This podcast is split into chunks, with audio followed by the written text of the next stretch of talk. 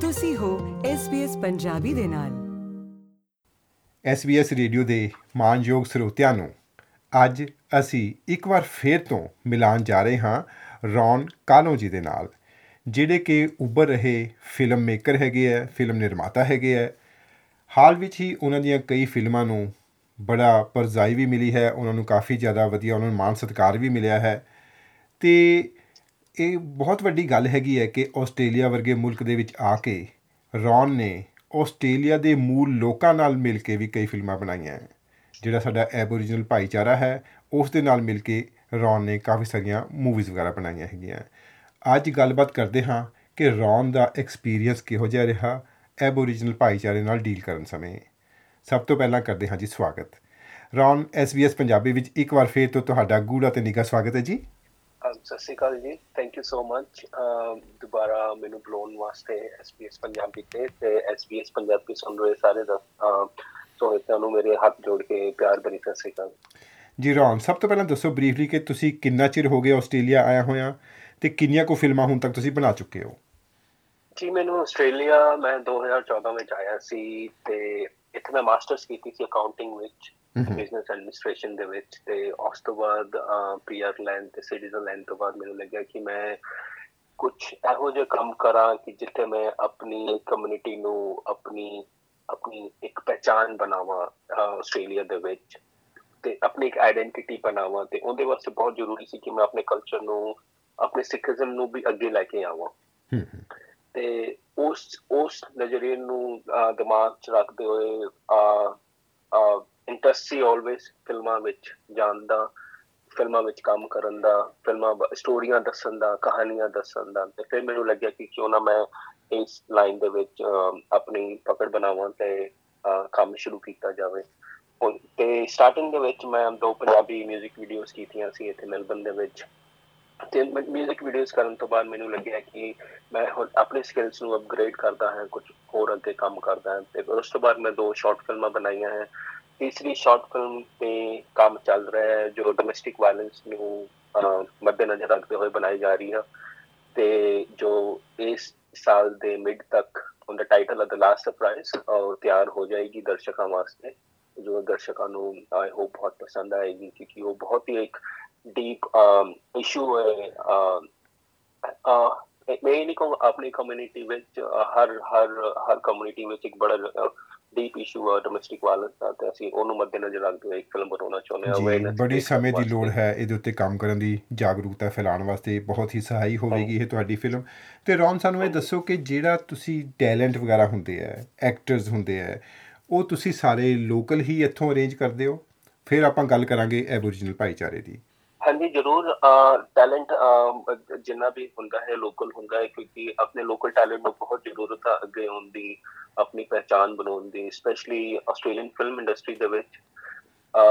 ਅਗਰ ਤੁਸੀਂ ਗੂਗਲ ਵੀ ਕਰੋ ਕੁਝ ਗਿਨੇ ਚੁਣੇ ਨਾ ਹੁੰਦੇ ਆ ਜਦੋਂ ਆਪਾਂ ਇੰਡੀਅਨ ਐਕਟਰ ਸਰਚ ਕਰਦੇ ਆ ਆਪਾਂ ਅਬਰੀਜਨਲ ਐਕਟਰ ਸਰਚ ਕਰਦੇ ਆ ਇਹਨੇ ਇਹਨਾਂ ਇਹਨਾਂ ਇਨੀ ਹੈ ਇਨੀ ਇਨੀ ਮੈਂ ਕਹੂੰਗਾ ਕਿ ਇਹਨੇ ਹੈ ਨਹੀਂ ਲੋਕ ਠੀਕ ਹੈ ਇਸ ਫੀਲਡ ਦੇ ਵਿੱਚ ਆਪਣੇ ਪੰਜਾਬੀ ਆਪਣੇ ਇੰਡੀਅਨ ਕਲਚਰ ਤੋਂ।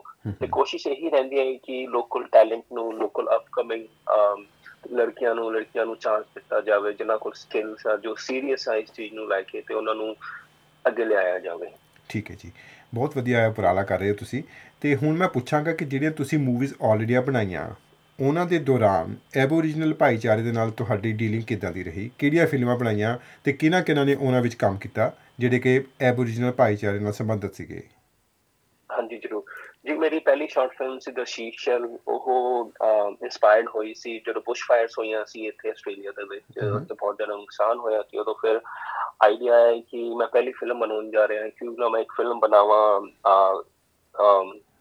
ਲੋਕਾਂ ਨੂੰ ਵਿੱਚ ਜਾਗਰੂਕਤਾ ਕਰਨ ਵਾਸਤੇ ਕਿ ਕਲਾਈਮੇਟ ਚੇਂਜ ਅਸਲੀ ਹੈ ਕਲਾਈਮੇਟ ਚੇਂਜ ਦਾ ਇੰਪੈਕਟ ਅਸਲੀ ਆ ਤੇ ਉਸ ਨੂੰ ਮੱਦੇਨਜ਼ਰ ਰੱਖਦੇ ਹੋਏ ਇੱਕ ਸ਼ੀਸ਼ਲ ਫਿਲਮ ਬਣਾਈ ਤੇ ਸ਼ੀਸ਼ਲ ਫਿਲਮ ਕਹਾਣੀ ਪੋਲੂਸ਼ਨ ਦੇ ਉੱਪਰ ਕਿ ਜੋ ਅਸੀਂ ਪੋਲੂਸ਼ਨ ਜੋ ਆਪਾਂ ਕਚਰਾ ਫੈਂਕਦੇ ਹਾਂ ਸਿਡਨੀ ਮੈਲਬਨ ਵਿੱਚ ਬਹੁਤ ਜ਼ਿਆਦਾ ਹੈ ਸੜਕਾਂ ਤੇ ਤੁਸੀਂ ਦੇਖੋ ਲਿਟਰ ਹਰ ਜਗ੍ਹਾ ਯੂ نو ਪਿਆ ਹੁੰਦਾ ਹੈ ਤੇ ਉਹ ਆਈਡੀਆ ਆਇਆ ਫਿਰ ਮੇਰੇ ਦੋਸਤ ਆ ਹਾਲੀਵੁੱਡ ਵਿੱਚ ਰਾਈਟਰ ਆ ਜੇਸਨ ਐਲਨ ਉਹਨਾਂ ਨੇ ਕਿਹਾ ਕਿ ਮੇਰੇ ਕੋਲ ਆਲਰੇਡੀ ਇੱਕ ਸ਼ਾਰਟ ਸਕ੍ਰਿਪਟ ਪਈ ਹੋਈ ਆ ਉਹਨਾਂ ਨੇ ਮੈਨੂੰ ਭੇਜੀ ਮੈਨੂੰ ਪਸੰਦ ਆਈ ਫਿਰ ਸਾਨੂੰ ਲੱਗਿਆ ਕਿ ਕਿਉਂ ਨਾ ਆਪਾਂ ਇੱਕ ਅਬਰੀਜਨਲ ਕਾਸਟ ਲਿਆ ਜਾਵੇ ਇਸ ਫਿਲਮ ਦੇ ਵਿੱਚ ਕਿਉਂਕਿ ਇਹ ਜ਼ਮੀਨ ਦੇ ਨਾਲ ਬਹੁਤ ਜੁੜੇ ਹੋਏ ਆ ਇਹਨਾਂ ਵਾਸਤੇ ਜ਼ਮੀਨ ਇਹਨਾਂ ਦਾ ਰੱਬ ਆ ਕਿਉਂ ਨਾ ਅਸੀਂ ਕਿਸੇ ਨੂੰ ਕੰਟੈਕਟ ਕਰੀਏ ਤੇ ਕਿਸੇ ਬਾਰੇ ਕਿਸੇ ਨੂੰ ਕਿਸੇ ਨੂੰ ਅਸੀਂ ਇਸ ਫਿਲਮ ਦੇ ਵਿੱਚ ਜੋੜਿਆ ਜਾਵੇ ਕਿਸੇ ਤਰੀਕੇ।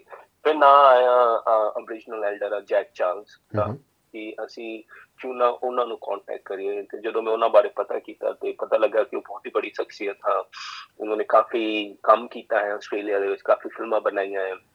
ਕਾਫੀ ਸ਼ੋਜ਼ ਤੇ ਉੱਤੇ ਆਏ ਹੋਏ ਆ ਦਾ ਪ੍ਰੋਜੈਕਟ ਤੇ ਬੀਸੀਓ ਉਹਨਾਂ ਨੇ ਟੈਕ ਟਾਕਸ ਵੀ ਕੀਤੀਆਂ ਹੋਈਆਂ ਉਹਨਾਂ ਦੀ ਬਹੁਤ ਬਹੁਤ ਇਨਸਪਾਇਰਿੰਗ ਇੱਕ ਜਰਨੀ ਆ ਉਹਨਾਂ ਨੇ ਕਿੱਥੋਂ ਸਟਾਰਟ ਕੀਤਾ ਤੇ ਉਹ ਕਿੱਥੇ ਪਹੁੰਚੇ ਆ ਤੇ ਜੈਕ ਚਾਂਸ ਦਾ ਨਾਂ ਆ ਤੇ ਥੋੜਾ ਡਰ ਲੱਗਦਾ ਹੈ ਕਿ ਯੂ نو ਕਦੇ ਕੰਮ ਨਹੀਂ ਕੀਤਾ ਕਿਹੋ ਜਿਹਾ ਐਕਸਪੀਰੀਅੰਸ ਹੋਏਗਾ ਯੂ نو ਕਿਹੋ ਜਿਹਾ ਉਹਨਾਂ ਦਾ ਯੂ نو ਇੱਕ ਕਾਫੀ ਉੱਚੀ ਸ਼ਖਸੀਅਤ ਹੈਗੀ ਹੈ ਹਾਂਜੀ ਵਰਤਾਵ ਹੋਏਗਾ ਤੇ ਜਦੋਂ ਮੈਂ ਮਿਲਿਆ ਤੇ ਜੋ ਮੇਰਾ ਪਰਸੈਪਸ਼ਨ ਸੀ ਉਹ ਬਿਲਕੁਲ ਚੇਂਜ ਹੋ ਗਿਆ।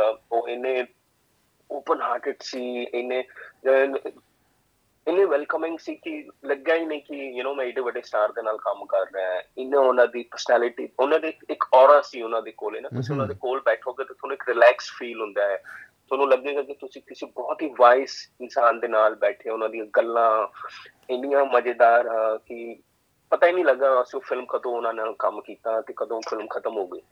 ਤੇ ਮੈਂ ਉਹਨਾਂ ਨੂੰ ਬਲਕਿ ਪਿਕ ਕਰਨ ਗਿਆ ਸੀ ਆਪਦੀ ਗੱਡੀ ਤੇ ਜਦੋਂ ਅਸੀਂ ਸਟੂਡੀਓ ਦੇ ਨਾਲ ਹੀ ਉਹ ਰਹਿ ਰਹੇ ਸੀ। ਤੇ ਮੈਂ ਕਿਹਾ ਕਿ ਚਲੋ ਮੈਂ ਜਾ ਕੇ ਪਿਕ ਕਰਦਾ ਮੈਨੂੰ ਟਾਈਮ ਮਿਲ ਜਾਏਗਾ ਉਹਨਾਂ ਨਾਲ ਗੱਲਬਾਤ ਕਰਨ ਦਾ ਜਦੋਂ ਮੈਂ ਡਰਾਈਵ ਕਰਾਂਗਾ ਕਿ ਇੱਕ ਇੱਕ ਇੱਕ ਆਈਸ ਬ੍ਰੇਕ ਹੋ ਜਾਂਦੀ ਹੈ। ਤੇ ਕਿਉਂਕਿ ਮੇਰੇ ਅੰਦਰ ਡਰ ਸੀ। ਤੇ ਅਸੀਂ ਗਏ ਮੈਂ ਪਿਕ ਕੀਤਾ ਤੇ ਬਹੁਤ ਹੀ ਬਹੁਤ ਹੀ ਅੱਛਾ ਲੱਗਾ ਕੰਮ ਕਰਕੇ ਉਹਨਾਂ ਨਾਲ ਬਹੁਤ ਹੀ ਵੈਲਕਮਿੰਗ ਮੈਂ ਕਹੂੰਗਾ ਕਿ ਆਲਮੋਸਟ ਲਾਈਕ ਪੰਜਾਬੀ ਸੀ। ਅੱਛਾ।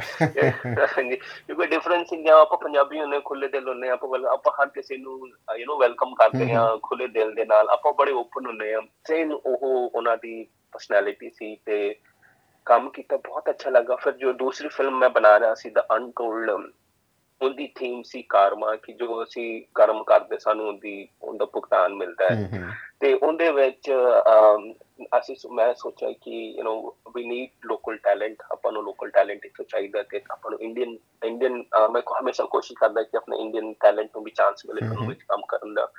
ਤੇ ਫਿਰ ਨਾ ਸਾਹਮਣੇ ਆਇਆ ਲਾਇਲਾ ਠਾਕਰ ਦਾ ਉਹ ਹਾਫ ਇੰਡੀਅਨ ਆ ਤੇ ਉਹ ਉਹ ਇੱਕ ਟੌਰਸ ਸਟੇਟ ਆਈਲੈਂਡਰ ਆ। ਤੇ ਹਾਂਜੀ ਫਿਰ ਉਹਨਾਂ ਨੂੰ ਅਪਰੋਚ ਕੀਤਾ ਫਿਲਮ ਬਾਰੇ। ਉਹਨਾਂ ਨੂੰ ਆਈਡੀਆ ਬਹੁਤ ਅੱਛਾ ਲੱਗਾ ਤੇ ਮੇਰਾ ਬਹੁਤ ਹੀ ਬਹੁਤ ਹੀ ਸ਼ਾਨਦਾਰ ਐਕਸਪੀਰੀਅੰਸ ਰਿਹਾ ਲਾਇਲਾ ਦੇ ਨਾਲ ਵੀ।